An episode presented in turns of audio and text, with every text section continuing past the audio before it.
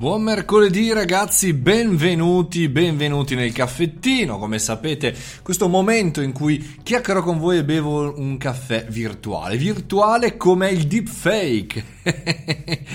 Sono Mario Morogni e ogni giorno cerco di raccontarvi le tematiche digitali, chiacchierarne insieme, appunto come se fossimo davanti alla macchinetta del caffè o davanti a un caffè, in una fantastica cucina, cucina californiana, perché parliamo di deepfake, perché la California ha finalmente due nuove leggi in merito al deepfake. Cos'è il deepfake? È quella modalità di deepfake o deepfaking eh, per la quale tu non riesci a capire se un video è corretto oppure inventato, perché c'è questa nuova tecnologia che permette di Eh, come dire, mascherare un video falso come un video vero grazie a una tecnologia molto molto efficace. Il governatore Gavin Newsom, che tra l'altro è ex sindaco di San Francisco, ha approvato il provvedimento che criminalizza chi manipola video di politici con l'intento di screditarli o mette in circolo finti video hard, perché oltre, diciamo, al fattore di comunicazione è salto fuori anche proprio una sorta di linea di condotta chiaramente criminale che utilizza i volti dei V I P e delle persone in video hard. E oltre a questo chiaramente video politici,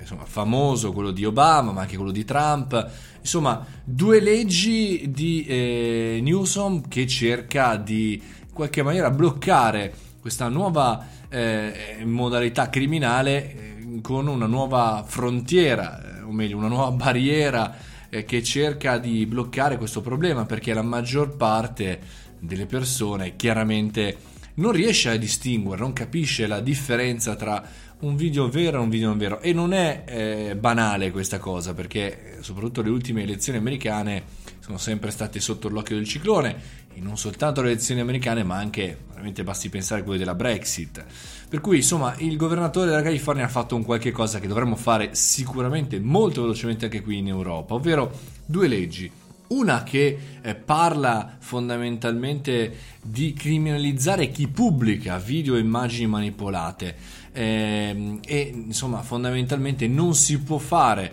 e non si potrà fare nessun video manipolato nei sessanta giorni precedenti all'elezione. La seconda invece permette a chi si ritrova suo malgrado protagonista di un filmino hard, pur non avendo mai girato, di fare causa all'autore del deepfake. Perché sì, fino ad ora non c'era questa possibilità e per cui insomma, non era regolata, diciamo, da un certo punto di vista, e quindi portava a enormi, tantissimi problemi da questo eh, da questa angolazione. Perché? Perché nessuno eh, chiaramente aveva giurisdizione, nessuno poteva cominciare un iter, cioè, la cosa era molto più complicata. Ad ora, diciamo, la California è sempre stata Eh, presente, eh, attiva, eh, perché chiaramente un po' le aziende, la maggior parte delle aziende americane, non soltanto mondiali, del digitale, Facebook e Google per dirne due, eh, o Apple, sono lì, sono lì fisicamente, ma anche perché è un fenomeno che riguarda non soltanto le piattaforme che ospitano, ma quelle su cui si ha un pochettino più, diciamo così, di ragionamento, di punto di domanda sul fatto che possano essere o meno le eh, autrici o le collaborazioni o le partnership eh, con i famosi Cambridge Analytica, le famose aziende che trattano dati, che hanno tutto il, come dire, l'interesse, non Cambridge Analytica che ha buon vita la vecchia Cambridge, ma l'interesse di poter modificare gli andamenti politici, eh, istituzionali. Pensate alla Brexit, quello che è accaduto con Eh, le fake news che sono state sparse in giro per il web. Le persone hanno cominciato a credere a quelle informazioni, e pensate se non siano soltanto vittima di testi, ma di video, ma di informazioni, ma di una video live. Pensate cosa potrebbe accadere in Italia. Ecco, prendendo spunto dal governatore della California, dovremmo prendere spunto noi per creare questa cosa non nel nostro umile e piccolo grande paese che è l'Italia,